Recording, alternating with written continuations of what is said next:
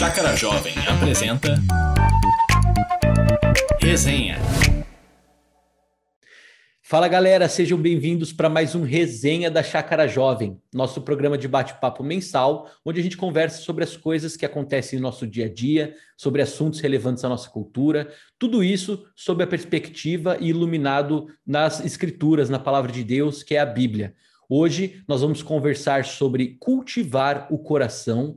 E eu tô com dois convidados que eu tô muito feliz que eles aceitaram participar, porque são sensacionais.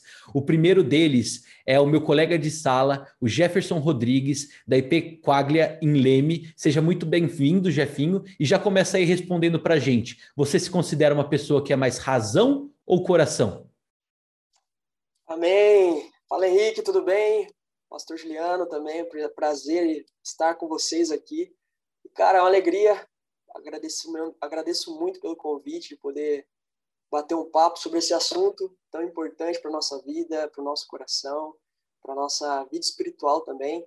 E respondendo a sua pergunta sobre razão e coração, como eu sempre falo de uma exortação do meu pastor, desde o primeiro momento em que eu decidi é, entregar minha vida totalmente para ele, servir ali na igreja, ele sempre diz: pode buscar o conhecimento onde você quiser, onde estiver disponível, mas nunca deixe de cultivar o seu coração, porque quando você perde essa paixão por Cristo, você perde o sentido da vida. Então mantenha acesa a chama do coração e escolhendo os dois lados, eu fico mais com o coração, sem, estar, sem descartar totalmente a razão, mas o coração eu creio que é o mais importante. Amém? Obrigado, mano. Amém, seja bem-vindo. Você acabou já saudando aqui o nosso próximo convidado, que ainda não foi apresentado, mas eu queria apresentá-los, o já conhecido pastor Juliano Cocaro, que aceitou o nosso convite de estar aqui batendo papo sobre o coração e sobre cultivá-lo. Seja muito bem-vindo, Gil, um prazer imenso tê-lo conosco. E já responde para a gente também, você se considera mais razão ou coração? Valeu, Cogin, Jefferson, muito bom estar com vocês aqui toda a turma que está acompanhando a gente nesse momento, essa, esse bate-papo. Espero que seja é, útil, frutífero para caminhada é, de vocês, caminhada de fé. Olha, meu amigo, eu acho que eu sou mais. É difícil, né? A gente é, fazer essa autoavaliação. Eu tenho uma dificuldade imensa de, de fazer uma autocrítica, né? Uma autoavaliação, um autoexame. Mas eu acho que depende muito da situação, obviamente. Ora, eu sou mais passional para tomar algumas decisões, ora eu sou mais racional. Depende do assunto, depende do momento de vida, mas eu acho, uma percepção minha mesmo, é que eu sou mais racional. Então, para eu tomar uma decisão, eu tomo uma decisão assim, eu, eu penso muito, eu sou muito medroso em, em tomar decisões sem refletir muito. E às vezes eu não me movo porque eu fico eu fico aqui aquilatando, medindo todas as consequências da, daquilo que eu vou decidir. E isso me trava um pouco, né? Porque se eu percebo que há muitos percalços, obstáculos, dificuldades, eu prefiro me manter naquele lugar. Então, eu acho que, em certo ponto, eu sou um pouco mais razão do que emoção. Show, Gil, seja bem-vindo. Sejam bem-vindos vocês também que nos acompanham. Prazer tê-los conosco, pensando, meditando e refletindo um pouco mais sobre o coração. E respondendo minha própria pergunta, eu gosto muito de uma citação de uma música chamada Amaré, do, acho que o rapper, se não me engano, chama Kamal, e ele fala assim: mesmo quando a razão manda, é o coração que marca o ritmo. Então eu gosto muito dessa citação, apesar do que a gente vai ver, ela não é tão na vertente bíblica, né? Eu acho que diz muito sobre a, o ser humano como uma coisa só, né? Porque o que eu vejo muito hoje na cultura, e acredito que vocês também, é que a gente acabou criando sessões, o, o, ser humano como várias partes e de um todo, e que a gente divide as nossas emoções no coração, os nossos, é, as nossas razões no cérebro, as nossas vontades na alma, ou, ou, a nossa espiritualidade no espírito, e a gente criou esse ser humano que é quase um Frankenstein, assim, de várias partes que se interagem. Mas quando a gente olha para a Bíblia, o coração não tem só a ver com emoção, não tem só a ver com sentimento ou romancismo, né? E eu acho que se a gente aprender a como a Bíblia trata o coração, a gente vai aprender mais sobre como a gente pode ser humanos, como um todo, né? Porque se a gente acredita que a Bíblia é a palavra de Deus de fato, ela tem muitos a sobre Deus e, por consequência, sobre nós que somos criaturas dele. E o, quando a Bíblia fala de coração, vocês já viram em algum momento a Bíblia falar de cérebro, por exemplo? Ela fala de, de do, do, órgão cérebro, do conceito cérebro. Vocês já acharam nas escrituras? Já achou em algum lugar?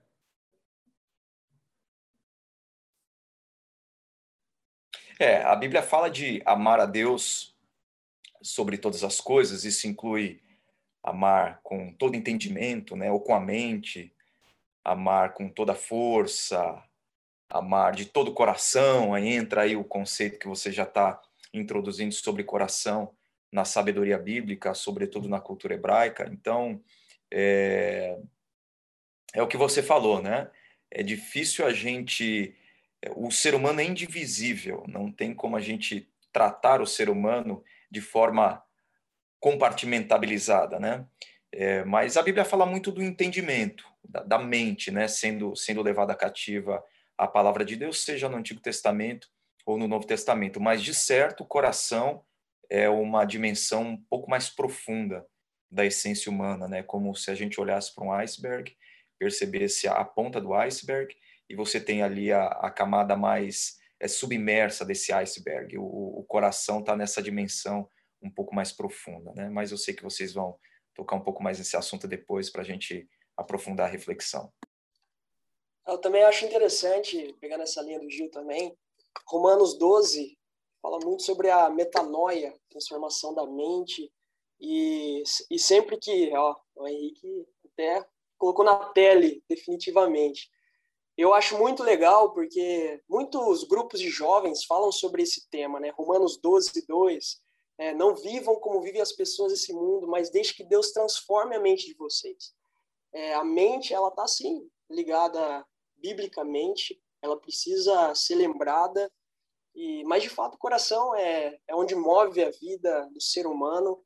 Mas, como eu sempre, como eu falei no início, eu, eu gosto do coração, mas não tem como descartar a razão. Então, a Bíblia, ela fala também sobre a mente, sim, eu creio, e, e isso faz parte para nossa vida, cultivar também a mente. Apesar do coração ser talvez o, o mais import, importante para nossa vida da fé, vamos dizer assim. Mas o interessante é que, apesar de falar de mente, renovação da mente, trazer conceitos de intelectualidade, a Bíblia não faz menção em nenhum momento do cérebro, né?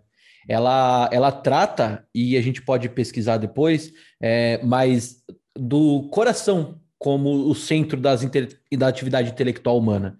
Se a gente se a gente pesquisar, e eu posso passar depois a relação, a gente faz textos trazendo essas relações, mas é, quando em Deuteronômio 8,5 fala sobre conhecer com o coração, em Jó 17,4 fala sobre entender e fazer conexões com o coração.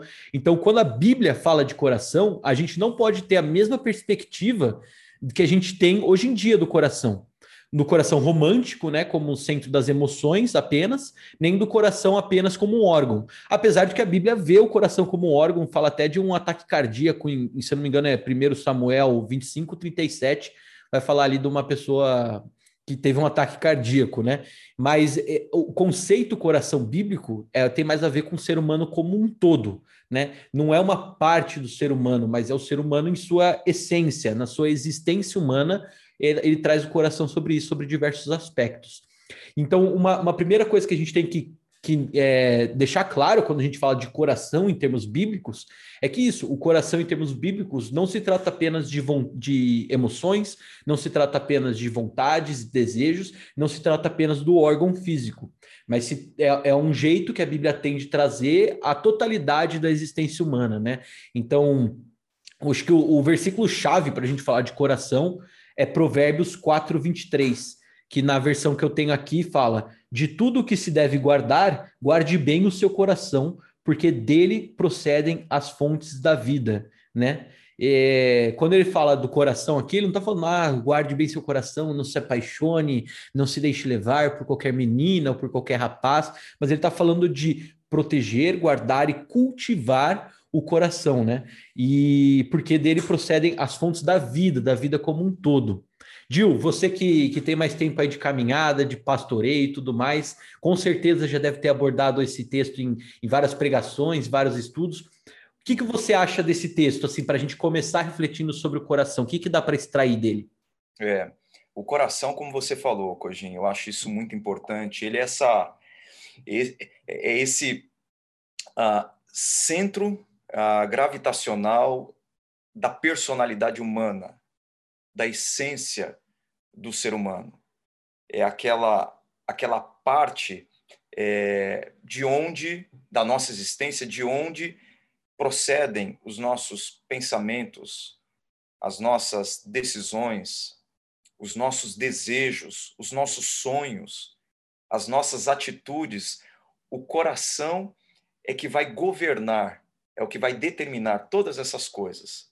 É, como, eu, como eu citei lá para você, é essa parte mais submersa do iceberg, que a gente não consegue ver, mas que é importantíssima, porque ela é que vai acabar, é, é a engrenagem principal da nossa personalidade, de quem nós somos. E é uma parte fundamentalmente religiosa do ser humano. O coração do ser humano por si só, ele é religioso. Deus plantou a eternidade no coração ah, do ser humano. Então, se a gente percebe essa dimensão, primeiro, a gente vai lutar na nossa vida, vai guardar o nosso coração da forma certa. Não é apenas uma batalha para mudar o que nós estamos pensando, ou mudar o que nós estamos sentindo, ou mudar o que nós estamos fazendo. É a mudança do coração, que é profundamente religioso e vive a partir de algumas liturgias uh, que vão formando. Então, vou dar um exemplo aqui. Possivelmente, o que ocupa os seus pensamentos no momento de ócio vem lá do seu coração e o que vem do seu coração provavelmente está sendo governado por essas, digamos, narrativas culturais, por essas liturgias que vão forjando. Então, quando você, no momento de ócio, pensa, por exemplo, aqui, em ser famoso, rico, poderoso, é porque possivelmente o seu coração está vivendo a partir de uma crença, de um ídolo, de um Deus que o formatou dessa maneira. E como seu coração foi formatado dessa maneira? A partir de algumas narrativas e liturgias que foram, uh, que foram dominando, que foram o determinando. Então, um exemplo, ou a pessoa que consome o tempo todo é, digital influencers que lidam, que, que pregam, que vendem essa vida de prestígio, de visibilidade, de poder, e você está o tempo todo consumindo o conteúdo dessas pessoas. Isso vai, isso vai é, é, é, construindo ídolos no seu coração sem que você perceba. E aí, quando você está pensando em ser rico, ou as suas decisões movem você na direção não da, da, da, da formação do seu caráter, não do bem-estar da sua comunidade local, da sua família, mas em ser rico, é porque já houve antes disso, narrativas e liturgias culturais que foram ah, conquistando a fidelidade e a lealdade do seu coração. Então, quando a gente percebe a importância do coração na sabedoria bíblica, é, quando a gente percebe que o coração é esse estágio pré-teórico, pré-pensamento, pré-emoção, pré-razão que nos governa, a gente aprende a como guardar melhor no nosso coração. Show. Bom demais. Você, você, inclusive, fez conexão com o nosso primeiro resenha, lá de fevereiro, se eu não me engano, que é, é, cultivar a verdadeira narrativa, em que a gente trouxe exatamente essa ideia, né? De que a todo momento que a gente consome, o que a gente assiste, o que a gente ouve, o que a gente lê, está moldando narrativas, e são essas narrativas que vão mexer com nossos desejos e os nossos desejos que vão nos motivar, né? Eu estou estudando um livro aqui com, com um rapaz da, da, nossa comunidade, esse livro aqui marrom aqui, chama Eu Sendo Quem Eu Quero Ser, alguma coisa assim. É um título que eles traduziram mal, né? Porque ele, em inglês é assim, sendo a sua melhor versão, a versão de Deus. mas aqui ficou meio autoajuda. Mas esse livro é muito bom, a gente já estudou, inclusive, em acampamentos. Não sei se alguém vai lembrar, mas ele traz uma coisa que eu vou até direcionar para o Jefinho, porque o Jefinho, pra, é, vocês não conhecem ele, mas ele é uma pessoa muito disciplinada. Ele é um rapaz que acorda cedo, faz a devocional, pratica atividade física, tem tempo com a família, cuida do sobrinho, sai com a namorada, enfim. É uma pessoa assim, que é exemplo para gente que conhece ele. E, e, no livro, o autor fala que a gente, pela força de vontade, a gente não consegue sustentar uma mudança de vida, uma, uma luta contra um vício, alguma outra coisa. A gente consegue até começar, a gente consegue até por um tempo, mas isso vai nos cansando, nossa força de vontade vai acabando. E eu acho que a, a, tanto na Bíblia quanto na nossa cultura, a força de vontade está muito ligada com o coração. Então, Jefinho, você como pessoa disciplinada, você já experimentou alguma vez, assim, é, coisas que você tinha muita força de vontade, você tinha muito interesse até em transformar na sua vida, mas que você não conseguiu porque não houve essa mudança de narrativa, igual o Gil trouxe pra gente? Você já passou por uma frustração assim? Sem dúvidas. É, é muito legal pegar esse, esse gancho do cuidado do coração e como isso envolve a nossa vida em geral, e inclusive a nossa vida com Deus, a nossa vida devocional. E quando a gente para para refletir sobre isso e olha para a gente e diz: o que, que eu preciso mudar? O que, que eu preciso melhorar para que eu guarde o meu coração? E essa disciplina em buscar aquilo que nós precisamos melhorar envolve a nossa vida prática, a nossa vida diária.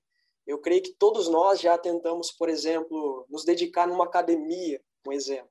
Não, eu vou começar na academia e eu vou ficar um ano na academia porque eu quero ficar com aquele corpo top e deu a primeira semana, segunda semana já faltou dois dias, e na terceira semana já desistiu.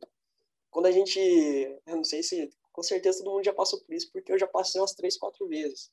E, e isso faz parte da nossa vida, porque, mas isso é algo que pode ser mudado. E, e essa motivação em querer mudar, em querer melhorar, requer uma, uma dedicação, uma disciplina de falar, não, eu, eu preciso mudar essa minha forma de pensar sobre determinado assunto. Quando o Gil falou sobre o iceberg, nós conseguimos somente enxergar a ponta do iceberg, mas ele é muito maior no fundo do mar, eu lembro muito de um livro, até comentei com o Henrique, chamado Enraizado, de um pastor americano chamado Benny Libcher. Ele é o fundador do Jesus Culture e ele traz muito ensinamento a respeito das raízes do coração.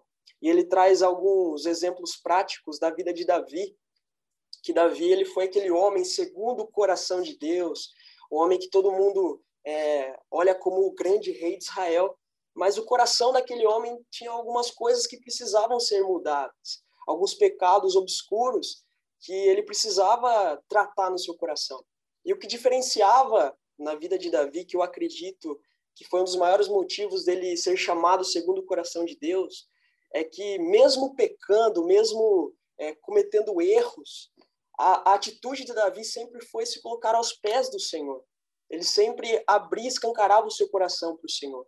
Quando, por exemplo, quando ele adultera com Batseba e coloca Urias na frente de batalha para morrer, o profeta Natan vem até ele e diz que o filho dele iria morrer. A atitude de Davi foi única: ir ao templo, buscar a presença do Senhor.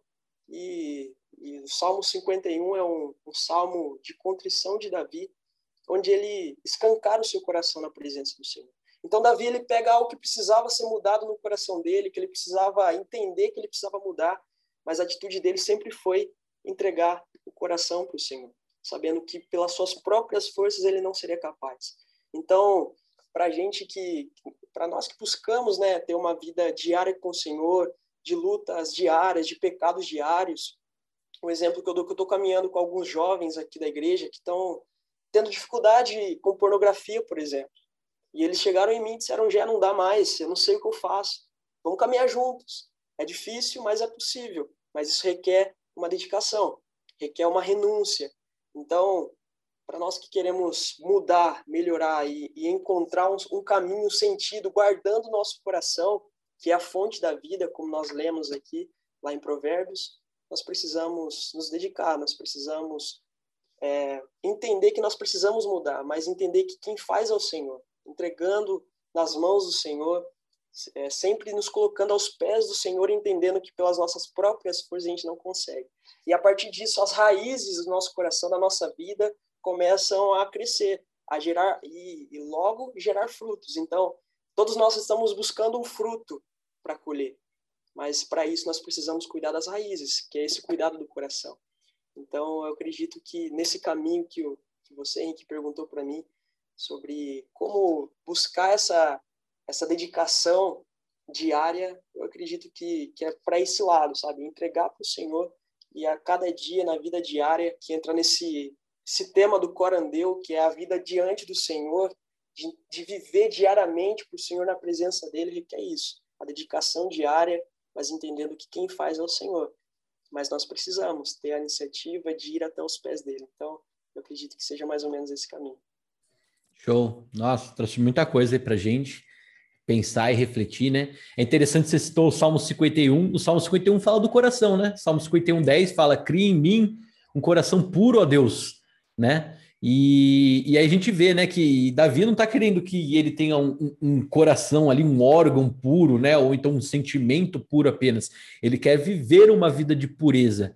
E o que, que é a pureza senão a santidade, né? Ser puro, quando a gente pensa em pureza, a gente, a gente já pensa nos meios é, religiosos e tal, mas quando a gente pensa em pureza, é o quê? Um elemento só, uma coisa só único, né? Por completo uma coisa só. E eu creio que Davi nesse salmo estava pedindo para que Deus estivesse no coração dele, somente Deus, né? Não houvesse outros ídolos, não houvesse outras vontades, não houvesse outros desejos.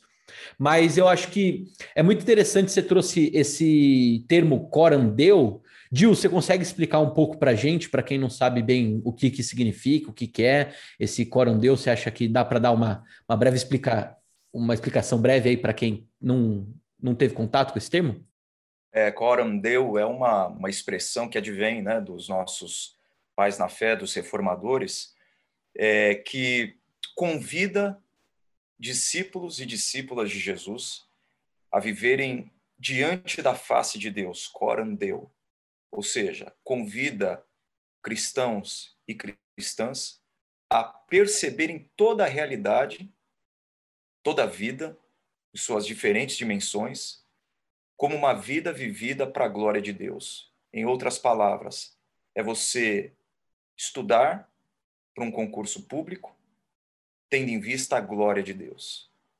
É você é, ter um desempenho na sua faculdade, sabendo que você o faz para a glória de Deus. É você trabalhar sabendo que você trabalha, exercitando uma vocação para a glória de Deus. Então, é uma tentativa da gente não uh, fragmentar o, o que é espiritual do que é secular, não fraturar a realidade em duas dimensões ou em dois andares. Não, isso daqui que eu faço é para Deus, o que eu faço é, no domingo na igreja é para Deus, o que eu faço de segunda a sábado não, não é para Deus, é para mim, para minha família, para o meu conforto, para a realização dos meus sonhos, seja o que for. Não, não existe isso na vida de um discípulo de Jesus. Ele é discípulo de Jesus 100% do tempo dele uh, de domingo a domingo. Então essa é a vida corandeu, diante da face de Deus, tudo que eu faço.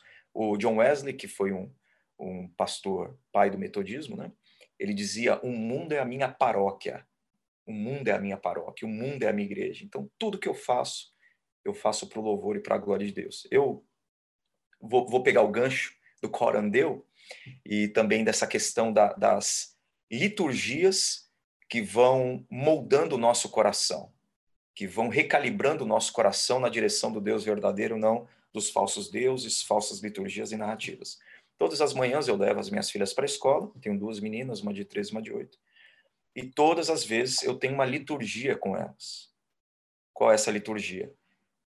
No caminho da escola, moro numa região que fica uns seis quilômetros da escola, da escola delas, no caminho da escola nós oramos todos os dias. E eu faço três, sempre três pedidos. E elas ouvem isso todos os dias, para que elas estudem, para que Deus seja glorificado, que elas estudem, para que elas ajudem esse mundo a ser um mundo melhor, a sinalizarem o reino de Deus na história, e elas estudem para que elas possam no futuro ajudar pessoas. Glória de Deus, transformação desse mundo e a edificação de pessoas todos os dias. Eu estou tentando construir essa liturgia para que, de alguma forma, o coração delas seja é, moldado de maneira a elas entenderem que aquilo que elas fazem, elas fazem para a glória de Deus, para a transformação da realidade delas, da história e também para o bem das pessoas. Então isso é muito é muito importante. Ô Cojin, posso recomendar um livro? Fica à vontade. Também? É, Fica à vontade. Eu não sei se vocês já ouviram falar, mas para mim essa essa ideia do, do das liturgias culturais é, vem do James K. A. Smith.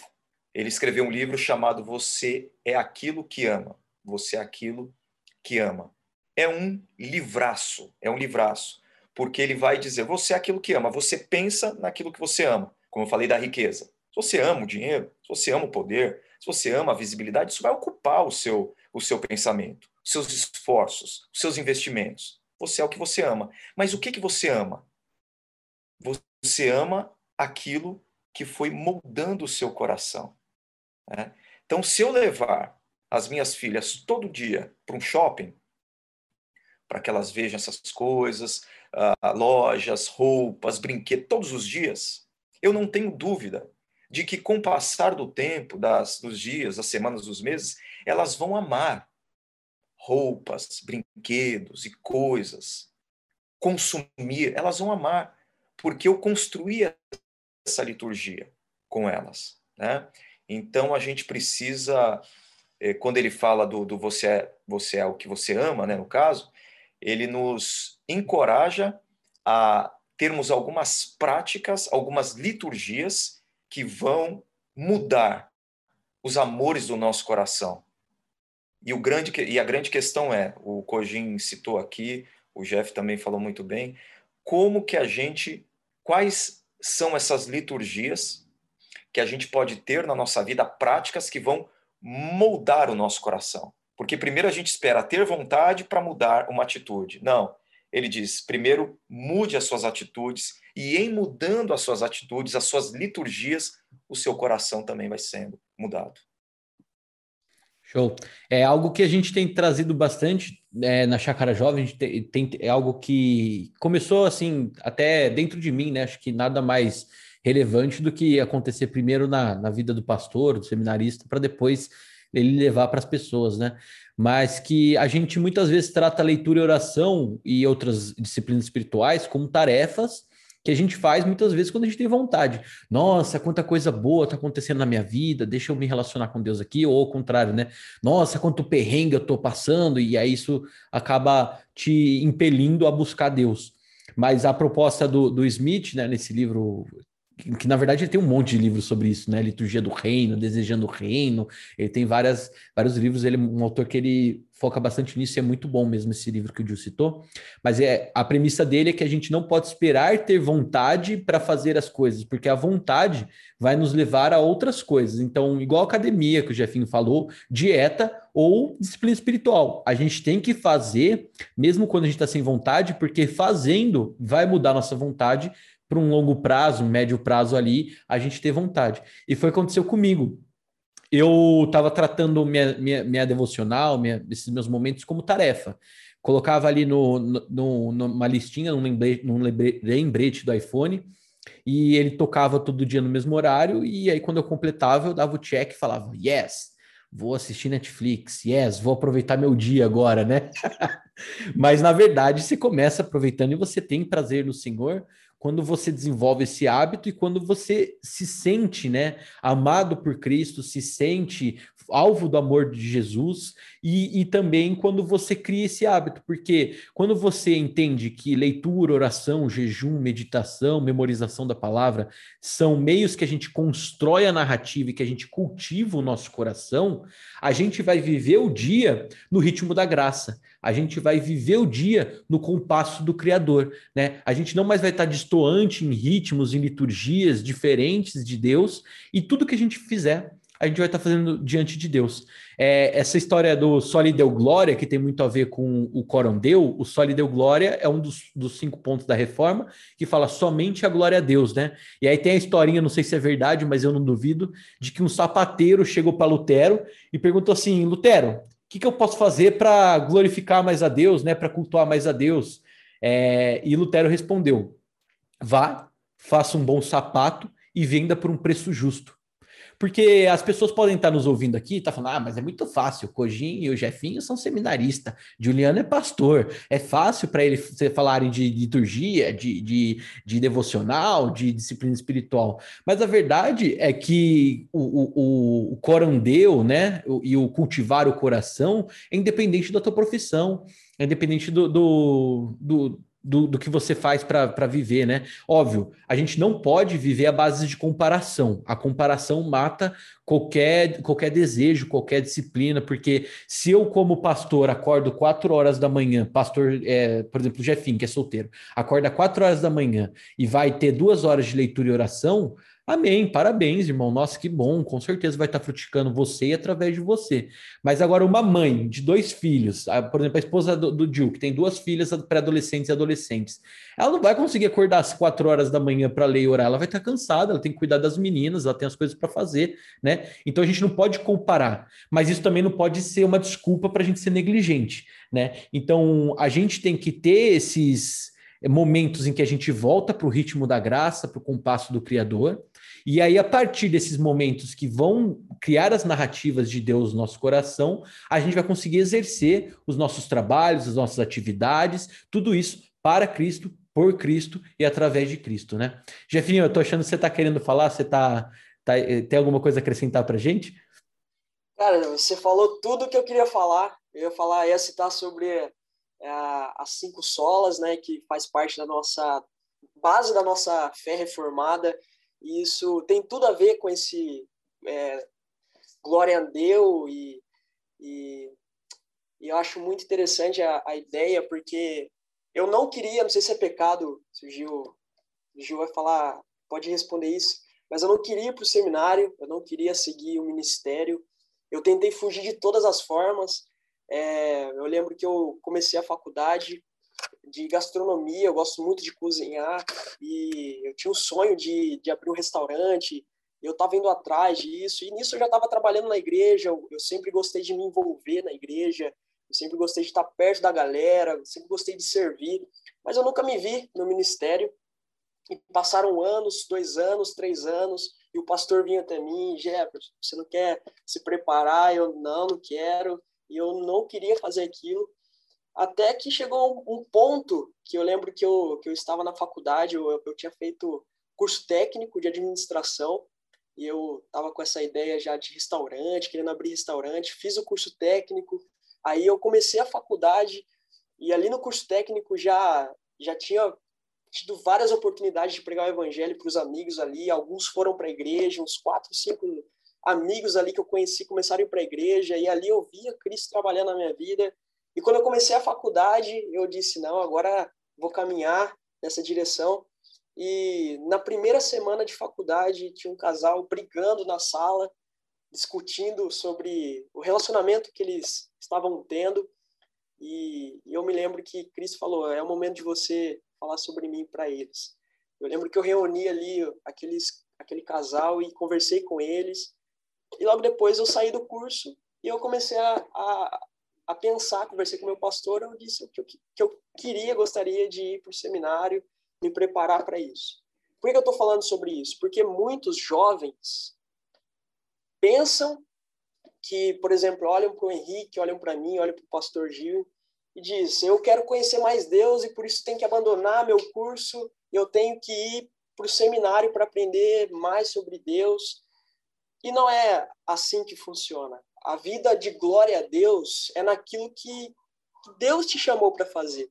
Eu creio que Deus me chamou para estar aqui no seminário, para cuidar de, de vidas espirituais como pastor ou como evangelista, independente como, mas eu creio que essa é a minha vocação. Mas pode ser que a sua vocação seja no curso que você está fazendo. E você não precisa abandonar isso para glorificar a Deus, que é ligando o que o Henrique pegou sobre esse glória a Deus totalmente que é a base das cinco solas. Glória é totalmente a Deus. Mas você, no seu curso, por exemplo, de, não sei, de medicina, ou no seu curso de engenharia, você pode glorificar a Deus ali. Na sua escola, no seu curso, ali Deus te usa para você glorificar o nome dele. Então, essa mistificação que muitas pessoas têm, e eu digo isso porque na juventude aqui da igreja muitos falam isso, ah, eu preciso fazer um, um seminário, preciso fazer um curso bíblico. Não, na sua vida diária com Deus, ali Deus se manifesta, ali você vai conhecer Deus, você vai aprender mais sobre Deus, e ali você vai glorificar a Deus. Então, essa experiência que eu compartilhei aqui, eu tinha muita dificuldade nisso, mas quando eu entendi que, que Deus havia me chamado para isso, eu entendi que eu deveria glorificar a Ele dessa forma. E da forma que Deus te chamou, você deve glorificar a Deus dessa forma. Então, essa, essa vida diária com Deus é, requer isso, você entender naquilo que Deus te chamou, entender para que Deus te chamou e você glorificar a Deus a partir disso. Então, que isso seja algo para nossa vida prática, diária, porque isso nos motiva e nos leva a cada dia mais a guardar o nosso coração e a viver totalmente para Ele. Amém. E, gente, vocês estão vendo o Jefinho falar tudo isso, ele não tem 16 anos, tá? Apesar dele parecer aí ter 16 anos. Você tá com 24, Jefinho? 23? 24, 24 anos. Então, é, ele já tem uns quilômetros rodados aí, é que semi-novo com cara de novo, né? Graças a Deus ali, ele tá, tá bem. O Dil também, né? O Dil é outro que não, não aparenta, só eu que os cabelos brancos aqui, mas brincadeiras à parte, eu, eu acho que é isso, a gente não pode achar que ah, o corandeu, o cultivar o coração, o solo deu glória são coisas é, eclesiásticas ou pastorais, né? Até porque a reforma veio justamente para brigar contra tudo isso, né? A Igreja Católica vinha com essa ideia do sacro, do santo, versus o profano, versus o trivial ali, o rotineiro, e a reforma veio para mostrar que é tudo para Deus, é tudo mediante o que está no nosso coração, né? E, e, é muito importante a gente estar tá cultivando o nosso coração. É, eu acho que quando a gente entende de fato é, o que a Bíblia traz como coração, eu acho que ela revoluciona o jeito que a gente lida com certas coisas, principalmente com, com isso, né? Se, gente, se nós somos seres íntegros, e, íntegros no sentido de inteiro, holísticos, né? Seria a palavra, talvez. É, em que a gente está trabalhando como um ser inteiro, indo na igreja como um ser inteiro, tendo lazer como um ser inteiro, não dá para ficar é, departamento. Depata, nossa, bom, criando departamentos da, das diversas áreas, né? No meu lazer, eu vou fazer X ou Y, vou assistir aquela série que tem sexo explícito ou qualquer outra coisa, ou, ou e, e, no meu. No meu, aí depois vou para a igreja, e aí depois vou trabalhar, e aí vou, vou fazer aceitar suborno, ou então vou colar na prova. Não dá para você ficar levando a vida como cada, cada momento, um momento diferente, né? Você tem que ser um ser inteiro em todos os momentos, entender que esse ser inteiro, a fonte, o âmago, o, o centro desse ser está no coração. Então a necessidade aí da gente cultivar o nosso coração. Odil, você antes de, de, de vir para o seminário, e depois se tornar pastor, você tem uma história de vida muito interessante, né?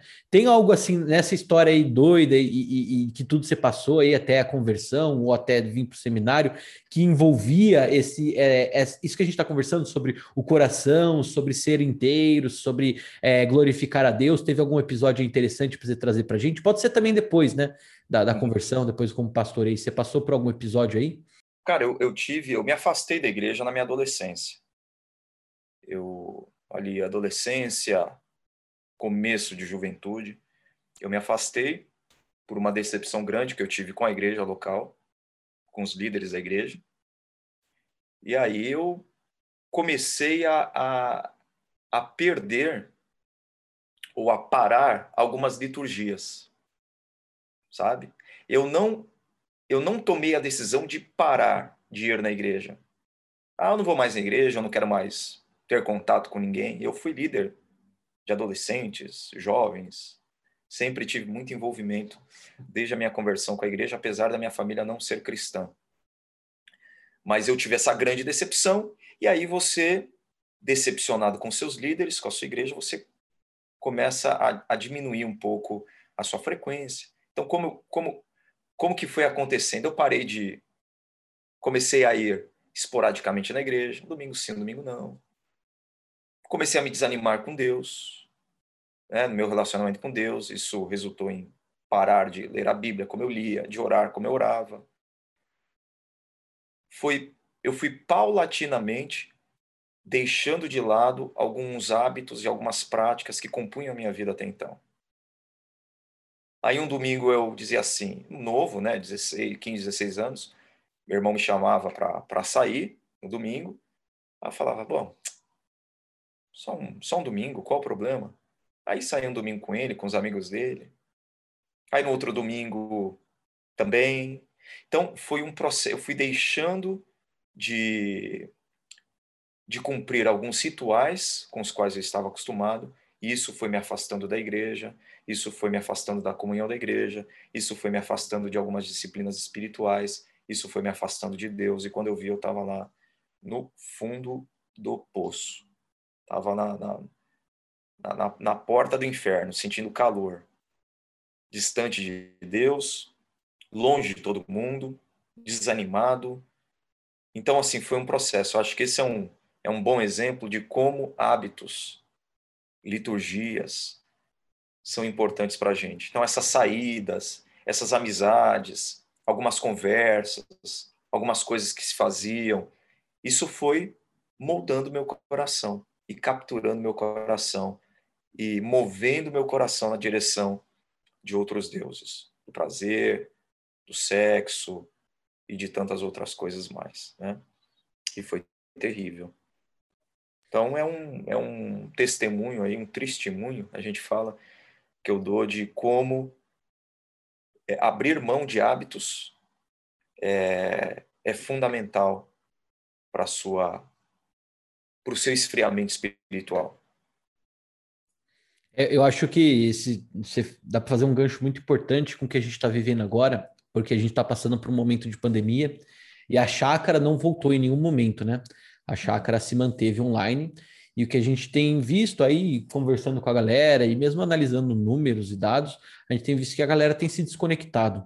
Né? Talvez não seja o caso de você que está aqui com a gente, acompanhando esse bate-papo, que está ouvindo, mas com certeza você conhece alguém que foi igual o Dil ali, progressivamente abandonando. Primeiro deixou de assistir os cultos toda semana, participar das programações, depois foi abandonando o grupo pequeno, né? E eu queria fazer um convite. Se você não é essa pessoa que está cada vez mais distante, né? Cada vez sendo mais arrastado, e você conhece alguém, convida essa pessoa para participar, manda uma mensagem, uma ligação, faz uma ligação falando, pô, lembrei de você, como você tá, que tal participar, né, do culto, do grupo pequeno, que apesar de agora a gente entrar de férias, em agosto volta, ou ouvir esse resenha ou qualquer outro resenha. A gente tem os textos da Chácara Jovem também. E então, se, se quando você ouvir essa palavra, não, você, você pensa, não, eu estou bem, eu continuo nas minhas liturgias, eu continuo fazendo minhas coisas, mas te vem alguém ao coração, manda uma mensagem, faz uma oração por essa pessoa, manda uma oração para ela, porque é muito importante realmente. Deus nos fez é, seres comunitários, né? E a gente precisa ter é, é esse ambiente de comunhão, de comunidade, para a gente conseguir se fortalecer. O nosso coração não foi feito para ser um coração sozinho, perdido no meio do deserto. Foi um coração para estabelecer conexões, para é, ter experiências juntos, para sentir Deus. Né? O chamado de Deus é para ser igreja, para ser comunidade, e não para ser um cristão sozinho. Então, se tiver alguém nesse momento, manda uma mensagem para ele, manda para ela, manda um áudio, manda o link do resenha, manda o link do culto, convida para o GP, que com certeza você vai estar tá abençoando essa vida e não deixando que ela se afaste, igual aconteceu com o Dil, igual aconteceu comigo também. É, com certeza, na minha experiência, eu tive amigos que me mandavam mensagem me chamando para voltar para a vida com Deus, quando eu me afastei. Eles oravam por mim, eles oravam comigo, e isso fez toda a diferença no meu coração, porque quando eu me vi eh, necessitando de voltar, eu sabia que eu era bem-vindo. Talvez as pessoas que vão se afastando acabam não se sentindo mais bem-vindas. Então é importante a gente manter as portas abertas e mostrar que eles continuam sendo amados e desejados e, e que a gente quer a presença deles como irmãos e irmãs de Cristo conosco, né? É, eu queria aproveitar. Ah, não, fala aí, Jefinho, você quer falar? Manda Só ver. pegando um gancho, cara, é... para ajudar o pessoal aí, para como chegar na galera que está meio afastada, é comida. Eu mesmo, eu, eu, eu conheci Cristo através de comida e quando eu dei uma afastada também, a comida me trouxe de volta. Os amigos vieram com coxinha e Coca-Cola na minha casa e falaram, cara, a gente não veio falar nada, só trazer um, uma coxinha e uma coca. E eu tô até hoje, então a dica que eu dou, manda um iFood pra galera que tá aí, a galera vai, vai trocar uma ideia com você. Se quiser mandar para nós também, né? Não. Se quiser mandar para gente aí um. a gente aceita também, né? Mas é assim, de fato, assim, a gente é alcançado por comida, fala Dio. É bom. Não, tô, o nosso coração, falei lá no começo, Cojin, ele é essencialmente religioso. Fundamentalmente religioso, porque o ser humano é um ser religioso. Então, o coração nunca fica vazio. Deus colocou a eternidade no coração do homem. O sábio diz isso. Então, existe um anseio natural do ser humano em ser governado por algo que o preencha, por algo que o satisfaça. Então, talvez essa pessoa que algum jovem conhece, que, que está vivendo distante de Deus, pode, pode ter certeza absoluta que no lugar do verdadeiro Deus, ele, ele erigiu um outro altar a um outro Deus dentro do coração. Isso gera sofrimento. Gera muito sofrimento. Porque a gente não consegue encontrar descanso por coração a não ser na pessoa do nosso Senhor Jesus Cristo, que prometeu que Ele pode dar descanso né, para o coração. Então, uh, cuidem do coração de vocês e guardem o coração de vocês, cuidado com o coração de vocês. E isso que o, que o Jefferson falou, que o Congim falou, é de fundamental importância. Então, continuem firmes, participando dos encontros, mesmo à distância, se envolvendo com o GP, cumprindo disciplinas espirituais. Não abram mão dessas coisas.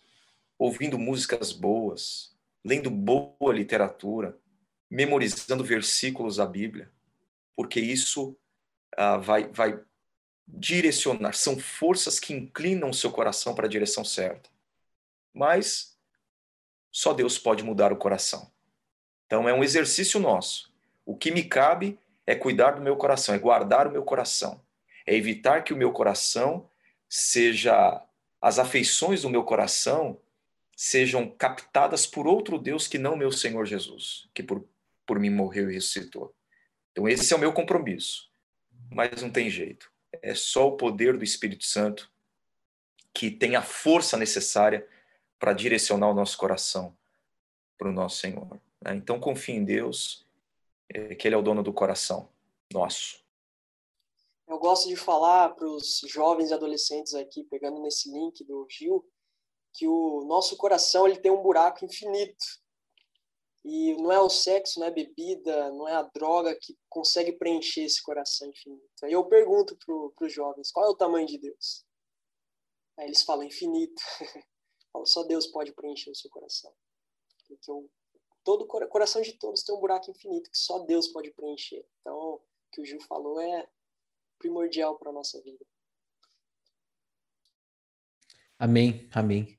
É, quando a gente e quando a gente para para entender, né, a perspectiva bíblica do coração, isso mostra que nós, na nossa essência, na nossa existência humana, todos nós apresentamos esse vazio no nosso coração, e se o coração é o centro de todas as atividades humanas, né?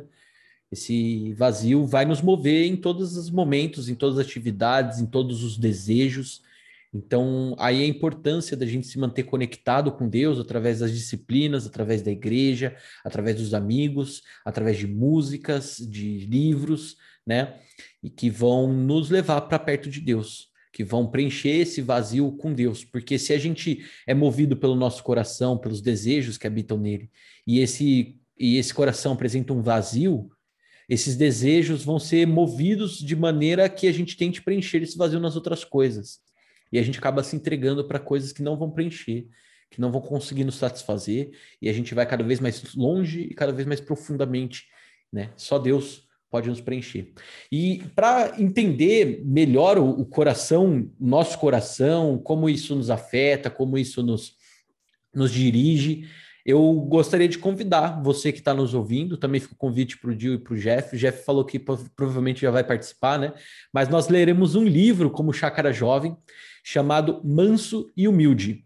Esse título, esse livro, que é esse livro aqui, ó, é Manso e Humilde, o coração de Cristo para quem peca e para quem sofre.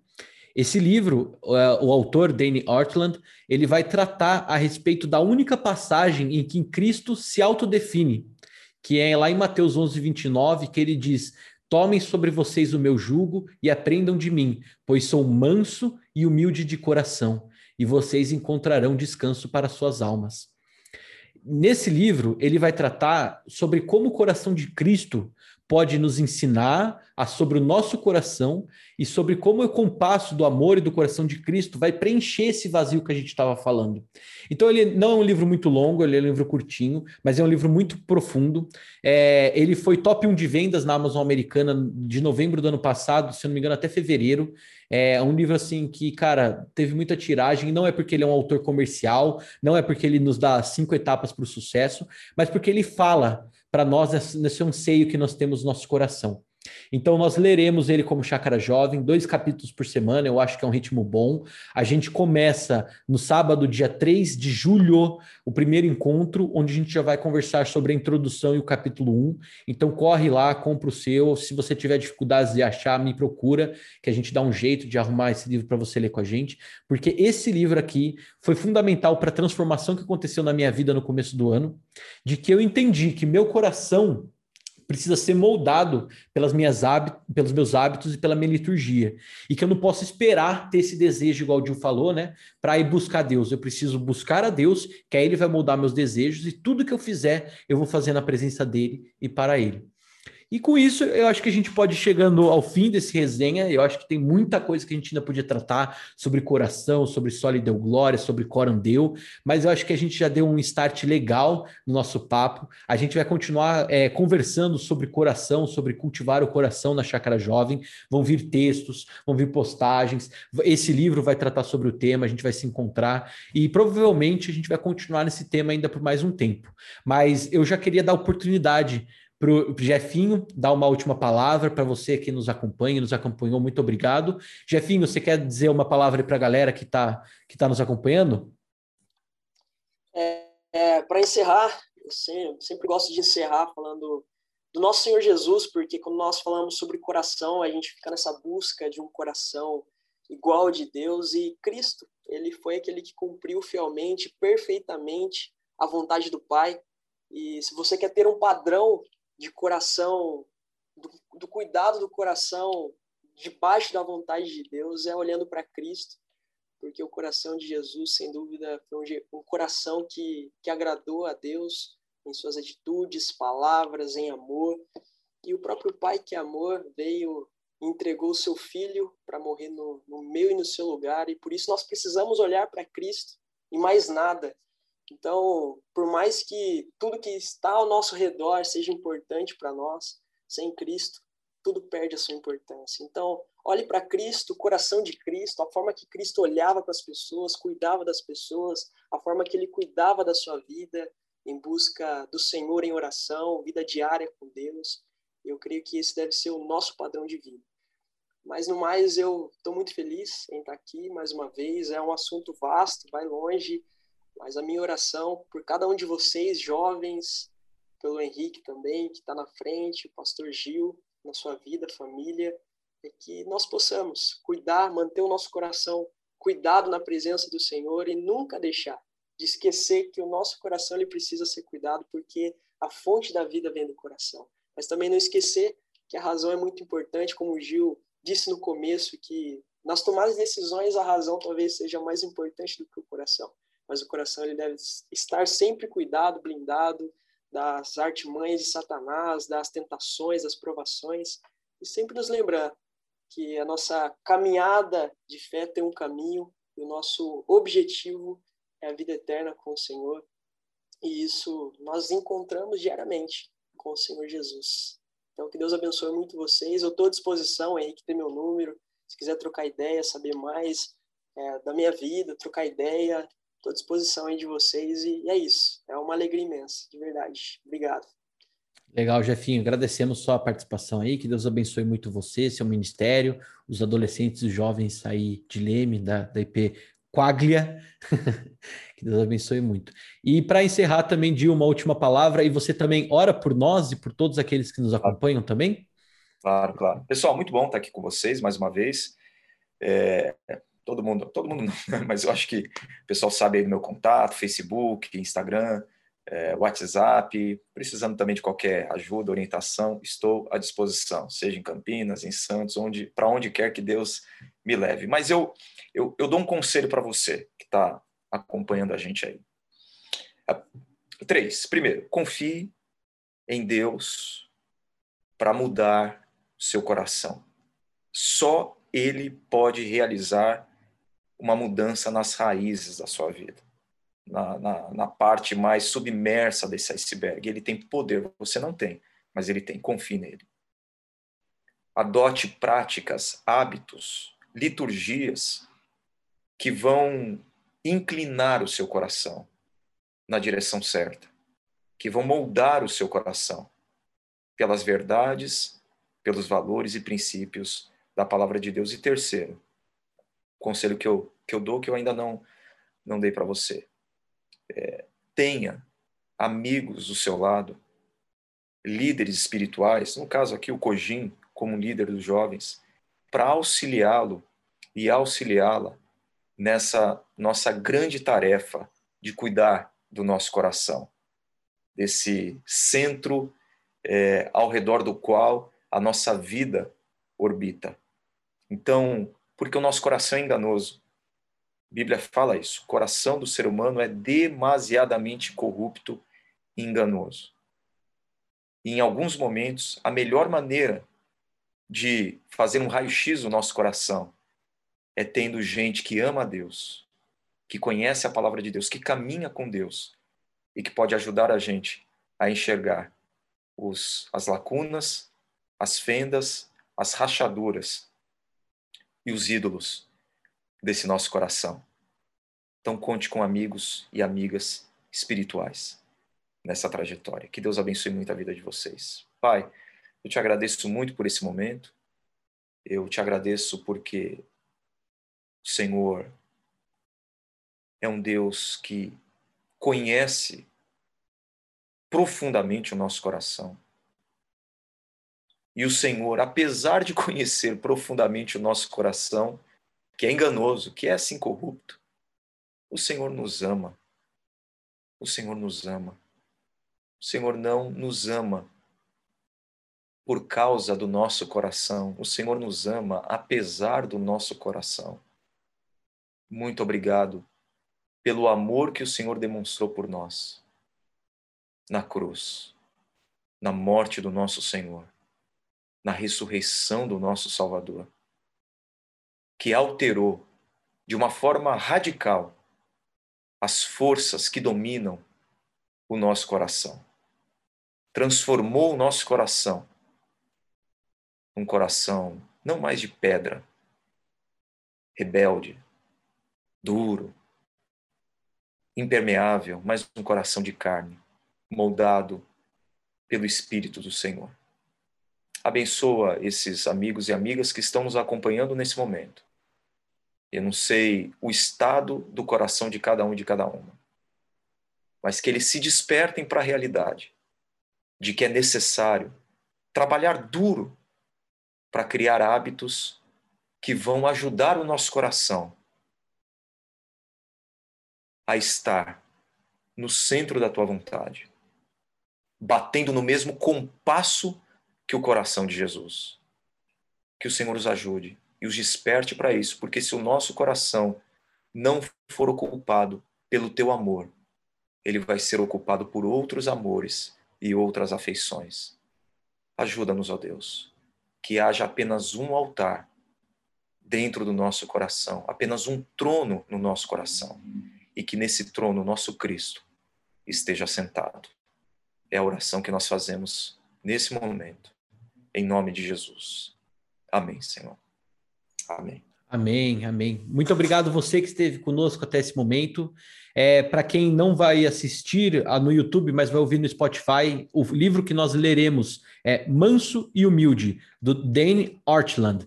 Você consegue aí na Amazon, na Família Cristã, você consegue também no Pilgrim. É, fica à vontade. É, quem precisar falar comigo, pode mandar DM no Instagram da Chácara Jovem, que é arroba Chácara Jovem, na página do Facebook da Chácara Jovem, que também é Chácara Jovem. Pode também comentar aqui no YouTube ou no, Spotify, acho que não tem como comentar, mas é, é sempre Chácara Jovem, procura lá, você vai nos encontrar. A gente vai ter ainda publicações, a gente ainda vai ter textos, a gente vai ter o estudo do livro, vamos ter outra conversa, possivelmente sobre o coração ainda. A gente está só começando sobre esse tema que é tão abrangente, é tão amplo e tão importante importante para a nossa vida, para a nossa caminhada com Deus. Agradeço a presença aí do pastor Juliano, do seminarista Jefferson Rodrigues, o Jafinho. Muito obrigado, muito obrigado a você que esteve conosco. Nos vemos, um beijo, fiquem com Deus, cultivem, guardem o coração de vocês, porque dele procede a fonte da sua vida. Um abraço.